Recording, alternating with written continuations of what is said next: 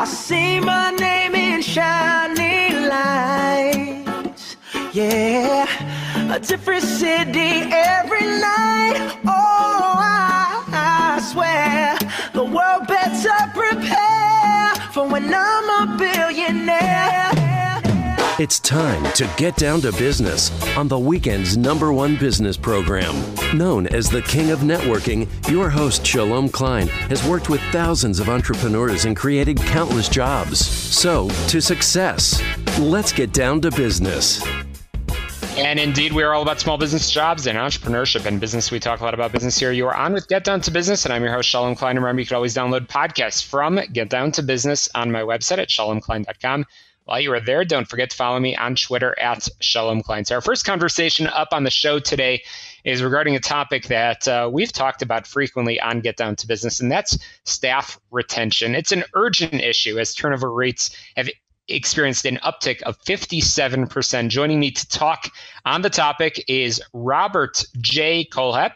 Um, Bob, welcome to the program. I know uh, your new book, Building a Better Organization, is out, and uh, it's a pleasure to have you. Shalom, thank you for having me.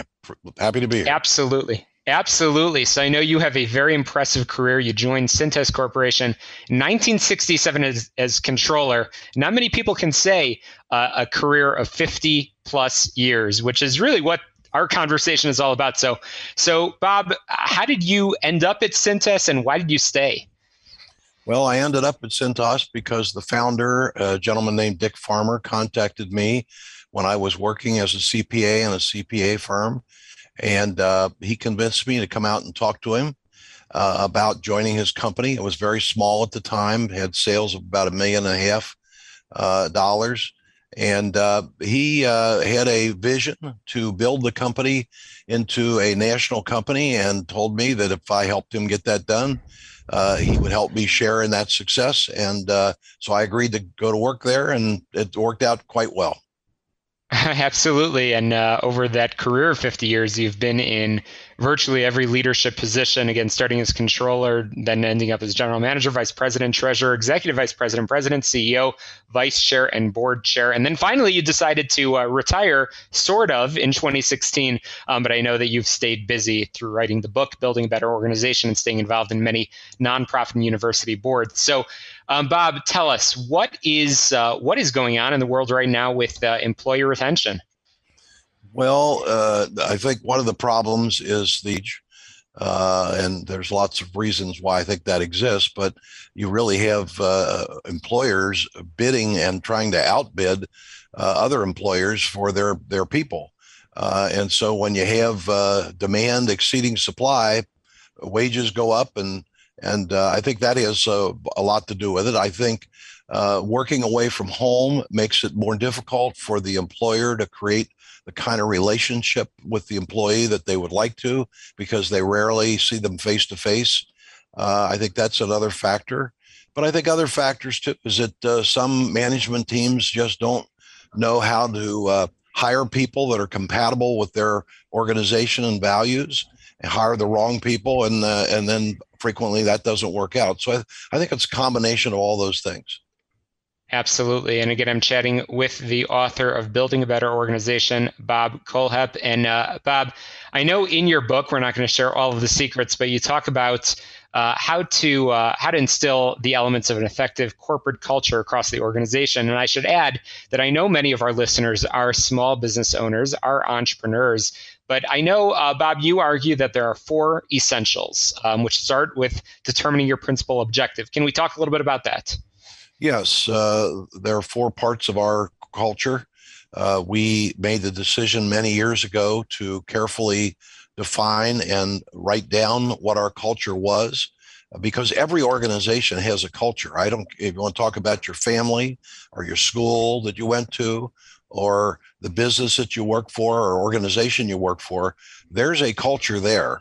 Uh, very few organizations take the time to define what that culture is our cons- our culture consisted of four things. Uh, uh, first of all, our principal objective, uh, the, the the mission statement, so to speak, that drove every major decision we made. Uh, secondly, was our corporate character, adjectives and phrases that described what it was like to work for us, what values we had, how, how we felt about customers, how we felt about employees who we call partners. Uh, third part was our management system, which was defining recurring problems in the form of a written policy and procedure.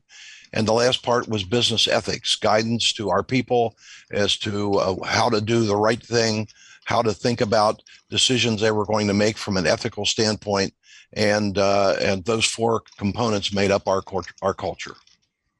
Fantastic. So uh, you have uh, you you have talked about uh, in the book how to lead in a way that effectively earns the trust and respect of staff, and I'm I'm particularly fascinated on that topic um, because I believe it ultimately it is leadership, and it doesn't matter whether it's one person or one thousand people. Ultimately, the, the, again, as we've been saying, those same principles apply. So, Bob, I mean, using you as an example and using the examples that you write about in the book on building a better organization, what are some of those uh, tips and tricks and maybe homework assignments that you want to leave our listeners with? Well, I think you have to uh, earn trust with people. When people first come to work for you, they don't know you well. They're feeling out your you and your relationship with them, and so you have to be. I think the the foundation is honesty and integrity, being straight with people, telling them the truth. Uh, sometimes things maybe they don't want to hear, uh, but uh, uh, being honest and direct with people. I think also providing opportunity. People uh, want an opportunity to grow and advance in any organization they're with. They're with. Uh, I think thirdly, uh, listening to the people, getting their input, making them feel part of the organization. Uh, a feeling of belonging is a very important need that everyone has. And so, if the management team uh, lets people know we want to know what you think, we care about your opinion, doesn't mean we always agree with you, but we respect your opinion and get feedback from people. I used to always say to people, you know, when you have a problem, go talk to the people doing the work. The people doing the work always know what the problem is. They usually know how to fix it. But too often, managers, because they have the title manager, they have a college degree, think they know more than the people doing the work. They do not and you have to have the uh, uh, empathy to be able to talk to those people and get their input. And I think if you do those things as well as paying people uh, competitively, uh, you'll do fine in retaining people. Absolutely, and uh, again, uh, Bob, I've uh, I've argued for a long time, both in my uh, own ventures, but certainly on this program, that uh, that new hires and that first impression is that most important moment because I know, as you talk about in the book, you need to ensure that those new hires are a cultural fit and that uh, they're off to a good start. And especially now, where as we've said that uh, that statistic of uh, there are turnover rates of uh, over 57 percent. Um, that's that's huge. So, what are some of the things that you would recommend um, in the onboarding process to uh, to prevent against that uh, very very high level of turnover? Well, I think before you even onboard them, the most important thing is that you meticulously hire. Uh, and that by that I mean that you hire people who are not only capable of doing the job, but hire people who are compatible with your organization.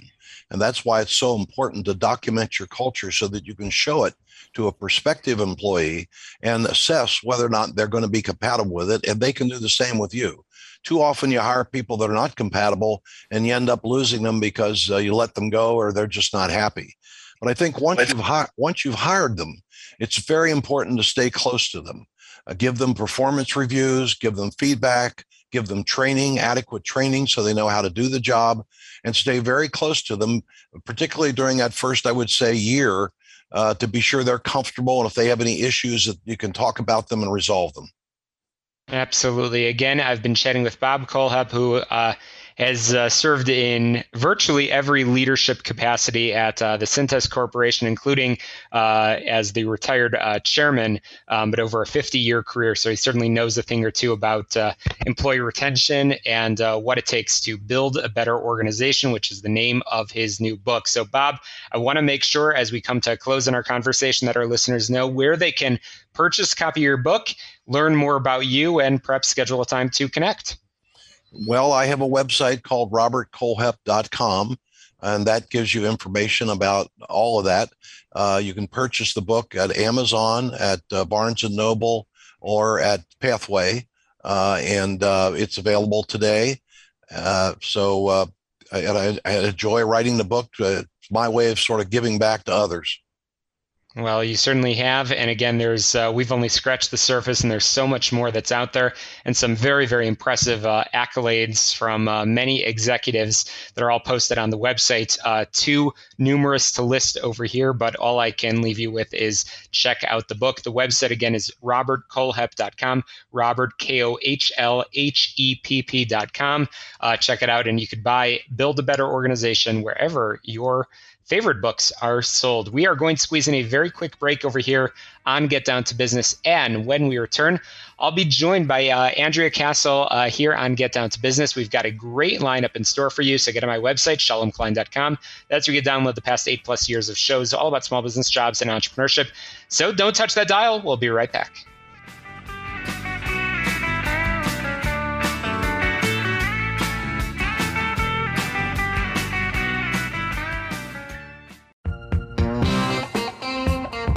Welcome back to Get Down to Business, the show all about small business jobs and entrepreneurship. So I've been excited for this conversation, and as promised, I'm joined by Andrea Castle, who is a data curator at uh, Tesla Government uh, Inc.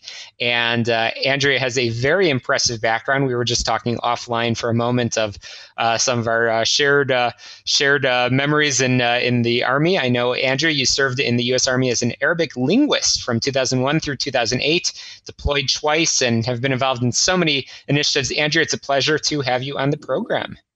Thanks for having me. It's exciting to be here today. Absolutely. So, Andrea, let's talk about you. Let's talk about your background and uh, what you do at uh, at Tesla Government. Uh, can you tell our listeners a little bit about yourself? Yeah, my name is Andrea Castle, and as you said, I'm a data curator at Tesla Government. Um, you know, with the 20th anniversary of 9 11 just happening recently, I was reminded a lot of how I got into this business. Um, I actually woke up at home on 9 11, you know, nine days out from going to basic training. And, you know, as you can imagine, my life uh, changed from there. Um, you know, got selected to be an Arabic linguist and deployed twice to Iraq. And since that time, um, I got out of the military in 2008. Um, since then, I have continued to serve the military and government, working with them in a number of different areas and uh, different programs. So, you know, my background has really been shaped by um, what I what I experienced in the army. Absolutely, and it's it's funny. Uh, we're having this conversation. It was literally just days ago that I was having a uh, an army conversation about knowledge management. We call the job uh, KM, uh, and I know that that's something that uh, that that you know a thing or two about. So I want to talk about it. I want to talk about this this topic, um, but you you work on many uh, government projects. So uh, let's start with that knowledge management system and how it relates to businesses in addition to government and military work. Well, I think that the problem of knowledge management is really a problem that everyone has, but you often see it in the government and the military. Um, you know, in our work, we see that there are many different organizations and groups doing the same things. And oftentimes they don't realize who else is doing them. So I think one thing that we try to focus on with our knowledge management is really collaboration and um, helping the government sort of achieve what you know their end state is through their knowledge management platform and ensuring that all the parties have access and can contribute to that knowledge management platform I think what we see often is you have just a disarray of documents, people storing things for the sake of storing things, not you know knowing where to find things. So that collaboration aspect is huge, I would say, uh, with our with our solutions. Absolutely. And I was about to ask the question of what are some of the signs that an organization needs a better system for knowledge management? And I think you just mentioned that when you have uh, lots of information, but you're not sure what you're doing with it and, and where it's going and what, it, what it's serving a purpose. But are there other uh, things that you've seen uh, across your, uh, again, and I, I, love the title, and we're going to talk more about that data curator title. Um, what are some of the things, the horror stories that, that you've discovered, Andrea? Well, I think the worst is when you see um, people ap- actually stepping on each other's toes because they're implementing programs on top of each other. And, um, you know, with our military background, I think we can both relate. We have seen some of that going on. And especially when you're talking about cross agency work um, in the government, a lot of times, uh, you know, one group will be doing something and another one is trying to do maybe something similar, but with a different mission endpoint in mind. Um, so what we really try to do is work across those agencies, and our company actually brings in a lot of great folks who have experience with, you know, NGOs and different agencies in the government, DoD, State Department, and so forth. We bring all those people together to sort of speak the language and get, um, you know, user adoption, get people to buy in.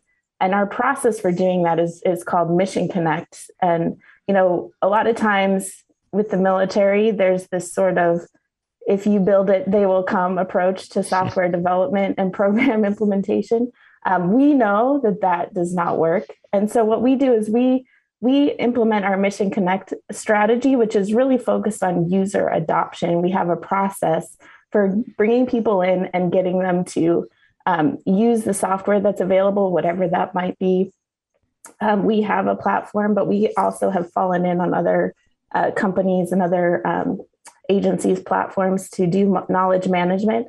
But really that that mindset of you know being tool agnostic what do you need to do to get the mission done? And um, you know i think we've shown um, a lot of success in that area Absolutely. Again, I'm chatting with Andrea Castle, data curator at Tesla Government, and uh, Andrea has 15, more than 15 years of experience supporting U.S. government and military clients. And uh, we're talking about some of the areas of knowledge management and uh, sort of breaking down uh, some of the information sharing barriers and uh, building collaborative teams. So, Andrea, uh, I am curious. Um, right now, we are actually having this conversation remotely. Ordinarily, uh, I love having folks in, in studio. I know that companies, organizations, and government agencies and military entities are, are have adapted very, very quickly on that idea of remote and telework. So, what has that impact been on uh, government work and projects? Well, what I've seen in the last uh, year and a half has really been remarkable. I would say there's been a huge uh, step forward um, in embracing technologies that before the government would have never thought of using. And I think a push to do um, what works. You know, there is, uh, of course, always the concern with security. And I think that that is a very valid concern. But, you know, focus on, you know, who can we work with and what way can we work and less focus on let's get people into the office or you know we're only working with the people that we can see uh, around us. So i i've seen a huge step forward in adoption of new technologies to get um, work done. And i think it's to the credit of the government and the military that they've been so flexible uh, with that Absolutely, and there's always uh, those positions that uh, and those responsibilities that you have to do uh, in person. But uh, definitely, I've seen it uh, firsthand, and I know you have as well. So, shifting gears and talking about uh, call it project management, um, which I know is a big piece of where, again, knowledge management is so useful. When you have the information, when you have the data, you're able to hopefully execute on that project. And the same is true both in government as well as in the private sector. So, uh, Andrea, as a data curator, again at Tesla Government, you uh, you've seen uh, a lot of projects and you've seen a lot of data. What are some of the advice that you would share with our listeners on getting a project done on time and on budget? Well, I think having a common schema, getting all the the stakeholders together and to buy into the process first of all is important before you even get started. And and having a schema uh, for your data what are you going to store? Um, what is it going to look like? How are you going to tag it? But most importantly what decisions does that information impact um, you don't want to just collect things for the sake of collecting things. Uh, we see that a lot where you know you just end up with mounds of of stuff and 20 versions of the same document. You want to make sure that whatever it is that you're going to be using your knowledge management platform that that data that you're collecting feeds decisions and then you know sometimes you might need to start at the end what decisions are you going to be making? What information do you need to make those decisions? So it's it takes you know key steps in the beginning working with um, mission stakeholders to understand what is it that we need? How are we going to answer those questions? Um, and we've uh, done that with a lot of different groups and agencies over the years Absolutely. Again, chatting with Andrea Castle at Tesla Government. We've been talking about knowledge management, project management, remote and telework, uh, and its impact on uh, on work and projects, um, which is uh, really important. So, Andrea, we've only scratched the surface. And I know that there's so much more that you do, and uh, that uh, that in your role as data curator, I know that you are involved in. But, Andrea, we are just about out of time, and I want to make sure our listeners know where they can learn more about uh, the important projects you've been working on and learn more about your team, how can people uh, get in touch to uh, to learn more? Well, I think the best place to go is teslagov.com. You can read all about our company and what we're doing and working on. And we have a blog on our website. So I periodically will post uh, my thoughts and insights there. So you can check me out there.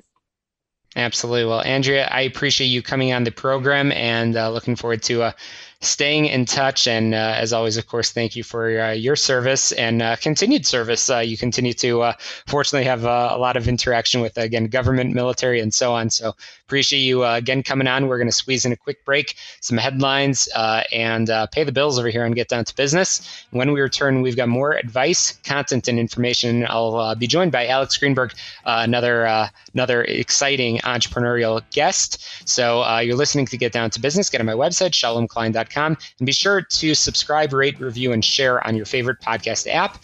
Um, that way you won't miss a single episode. We'll be right back.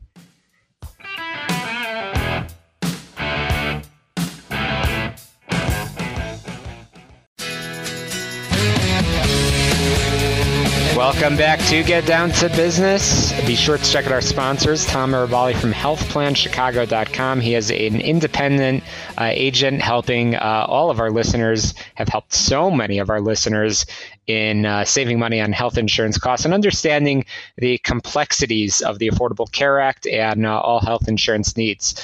So uh, we've still got some great conversations in store for you on uh, on Get Down to Business. But I wanted to take a quick break and uh, and talk about some Zoom etiquette and maybe somewhat influenced, uh, not naming names over here, but by by some folks that I've had meetings with recently. I figured, you know, with so many online classes, meetings, working remotely. There are many people that are trying to learn how to use Zoom video conferences on the fly. So I wanted to talk, and obviously we're uh, we're talking to you on the radio, so it's a little challenging to show you the tips and tricks uh, visually.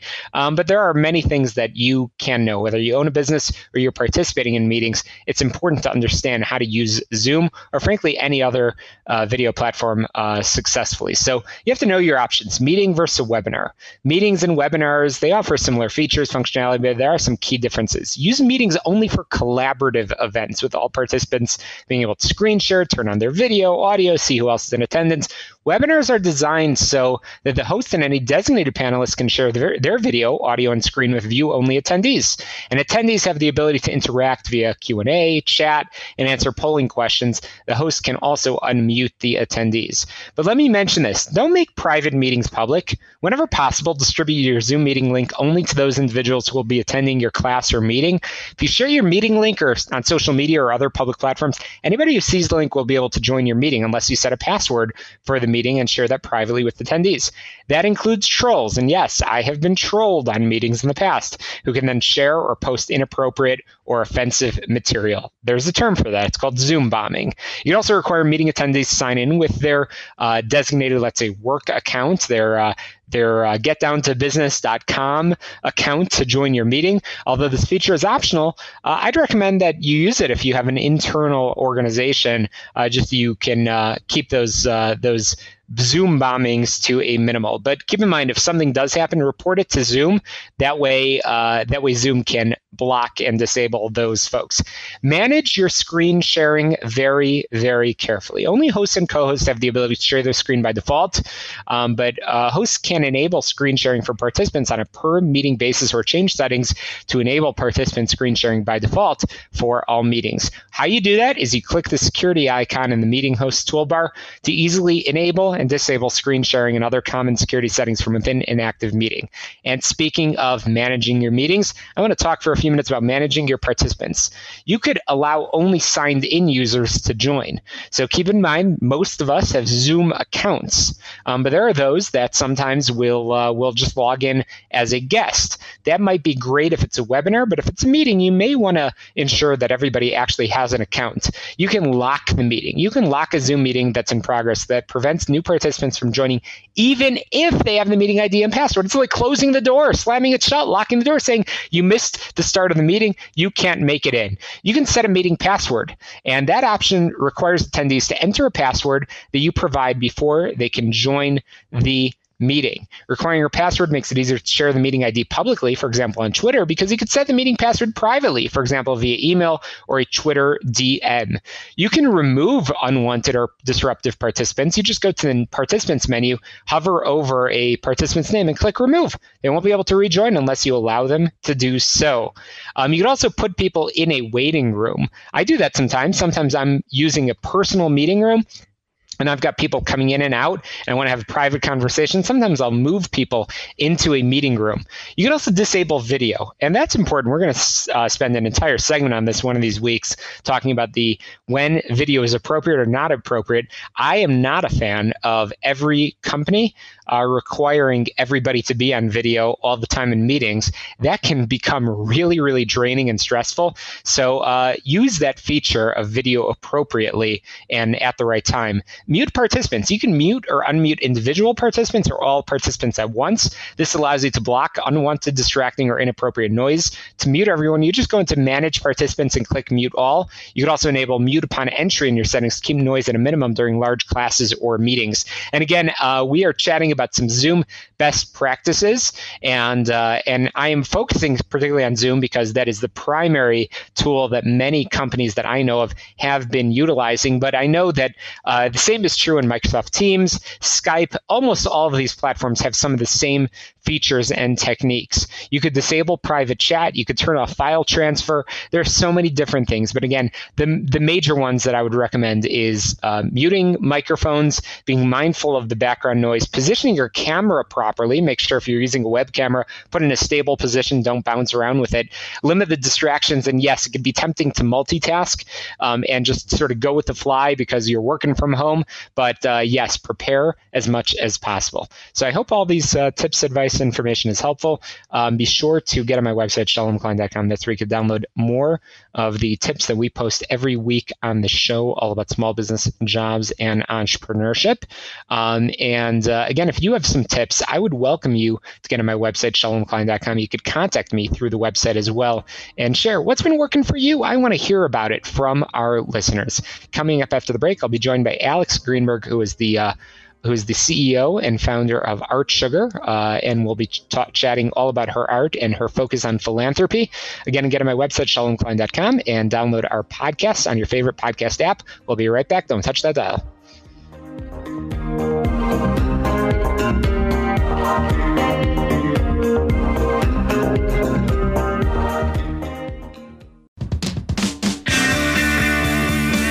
Welcome back to Get Down to Business, the show all about small business jobs and entrepreneurship. So we've had uh, we've had quite a few uh, fun conversations already, and I've been excited for this conversation with Alex Greenberg, the fine artist and female founder and CEO of Art Sugar. So Alex, welcome to the program. Thank you so much for having me today. Absolutely. So I want to talk about your background because your background very much led to what you are doing um, right now, which is just so impressive, so philanthropic, and I, I can't wait to share it with all of our listeners. So, Alex, tell our listeners a little bit about your uh, about your background in education.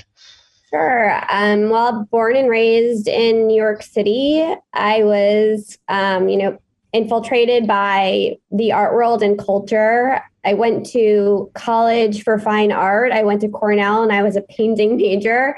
And then I got my art history master's from Christie's, which is an auction house. And then I worked in the, op- in the art world for eight years in New York before found, uh, starting Art Sugar in 2017. Um, almost four years since you know the official start date. I did you know do some uh, side hustling while I was working at a museum, but I didn't, you know, fully go all in until um, October 2017. Okay, absolutely, and I uh, I know that you did have that call it traditional art career. You've worked at uh, galleries and and all sorts of uh, always involved in some important stuff. But um, it was uh, a family story that um, resulted in uh, in you scaling up your business, uh, Art Sugar. So let's talk about that family side of things. Uh, Alex, tell us a little bit about about your family and in particular your grandmother. Yes. So I started. I was at just to backtrack a little. I my specialty was portraiture when I was in college. And for several years, I took a really long break from drawing or painting anything. And then I was at this museum. I started getting commissions for portraits because one person saw me doing it. Um, so I had this like little like side hustle, and I had that for like two years. And I oh, donating part of the proceeds was always part of you know taking money from anyone because when someone offered to me i was like this feels weird i've never taken money from my artwork before um, and i need to give back but my grandma got very sick with pancreatic cancer which is you know obviously a horrible horrible disease terrible way to go. And she passed away in nine months after she got the diagnosis. And i saw my grandma four days a week. We she grew up i mean i grew up around the corner from her in new york. My mom grew up in new york. So my grandma and grandpa live right next door. And it was just like a major wake up call for me like wow life is short and what am i doing? And it sort of impelled me to be like why am i at this nine to five? I don't fully love and let's like really try to scale this this you know project i've been working as a side hustle for so many years. So that's really what pushed me you know over the edge or what inspired me to like go all in and one of the first charities I worked with was an organ is an organization called Code Purple Now. Um, it's reinventing the way, or it's trying to reinvent the way that pancreatic cancer is approached by going to government and trying to advocate for more funding um, because of the way you know, certain cancers are funded and how money is allocated. Um, so I don't know if that answers your question, but it's uh, it long does. Way. It does. No, it's so uh, so impressive and so important what you're doing. And uh, again, we're going to talk more about the uh, uh, sort of what uh, what Art Sugar does, but perhaps more importantly, I uh, I do want to stay on that theme of talking about uh, your uh, your your partners because I know that Art Sugar donates proceeds from every purchase to many notable uh, charities, and uh, and there's a lot up on your website, which uh, certainly uh, we're going to send folks to in just a few minutes. But let's talk about some of those partners: the Trevor Project, Moms for Moms, Girl Wonder. I mean, you're involved in some some great some great causes. So art artists and art lovers can give back with every purchase. So tell us about your relationship with those organizations. So, my relationship with organizations is very different for each one. The smaller organizations, such as Girl Wonder, I met the founder of that organization on Instagram, actually, and we really hit it off. Um, she's a female founder too. And we partnered with a few, I think, a few artists to give back to that organization, which provides career counseling for. Uh, young women of color and it's a great organization. And i love working with smaller organizations that really like need funding rather than like the major corporate organizations which also need funding but we're not going to make so much of a dent with them. So i just really like the kind of more personalized you know relationships with the smaller organizations though we give back to larger ones as well of course you know trevor project being one of them and I like that we work with a lot of different kind of causes because certain causes matter to certain people more than others. And my goal with this entire company was to democratize the way that art is purchased, but it's also democratizing the way, you know, your charitable gifting as well, right? So everyone has different ways of giving back and different causes they believe in or that are important to them.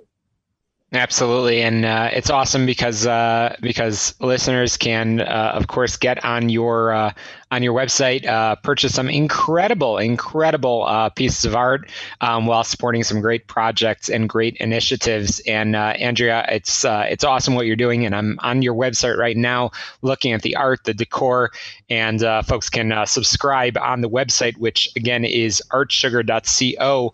But we are not done because we have barely scratched the surface over here in talking about the uh, the details of your uh, of your uh, organization of Art Sugar. So we've got to squeeze in a very quick break. Alex uh, will join us uh, in just a moment when we return on Get Down to Business, the show all about small business, jobs, and entrepreneurship. Don't touch that dial.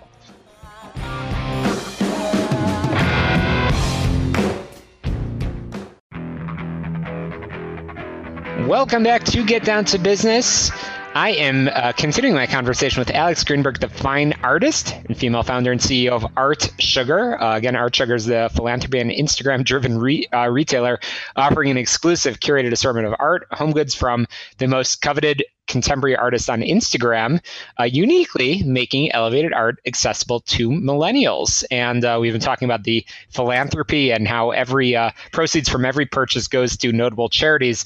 But uh, Alex, we have not yet uh, really uh, scratched the surface on the uh, on the specifics of what uh, our listeners can find on your website, artsugar.co. You've got some great art. Let's talk a little bit about uh, the inspirations over here. Sure. Uh, I work with artists around the world, and I source mainly through Instagram, and they're all creating really, really cool things, but they don't necessarily want to manage the business business behind selling the art. So we work with them with exclusive designs to the Art Sugar platform, sell their art, and try to keep things at a relatively um, accessible price point because again my goal was to is to democratize you know art art should be for everyone and it doesn't only have to be to the for, to the 1% or the tippity top of the 1% of the world. So you know really informed by my background in the really traditional fine art world i wanted to do something different um, with accessible art that you don't necessarily get from like a big box chain where you may get something really affordable but it's not you know trendy or on the pulse of anything necessarily and unlike Instagram, um, what I love about your uh, about your uh, your gallery, your online gallery, is that you are able to um, search very very easily by uh, by category by theme. So let's say you love rainbows you love smileys you have the ability to sort of uh, search the wall art by that mm-hmm. theme. And there are some really really uh, beautiful pieces of art. And again you're you're supporting uh, artists from around the world. So uh, alex um, I, it's got to be fun sourcing uh, sourcing art through Instagram. Uh, have you met some uh, interesting people? everyone's interesting for sure. I mean, the world has just completely opened up with the use of these technologies and made it so much easier to interact and you know have a relationship with people you know around the world. So definitely met interesting people. Some I've met in person, some I have not, but I've spent a ton of time on the phone, on text, on email with them. And um, it's just, it's really cool. It's exciting. It is really cool. It is really cool. So, uh, Alex, we are almost out of time, but I want to make sure our listeners know where they can uh, find you online on Instagram and uh, and what's coming up and exciting. I know you've got a uh, uh, some some changes on your website, um, and I know that uh, everybody can subscribe. So, tell us a little bit about how people can get in touch.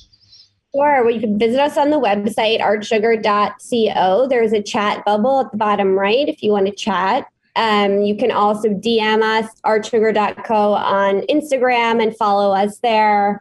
And we have Facebook as well. Facebook is Artsugar Co. And come say hi. It's usually me answering, or it's uh, my first employee ever who just started a month ago. Her name is Roe. It's one of us. Mm, we have some cool collaborations coming up. A lot of great things for holiday, including Friday. We're launching our first ever fashion accessory collaboration with another female founder and very excited about that as well.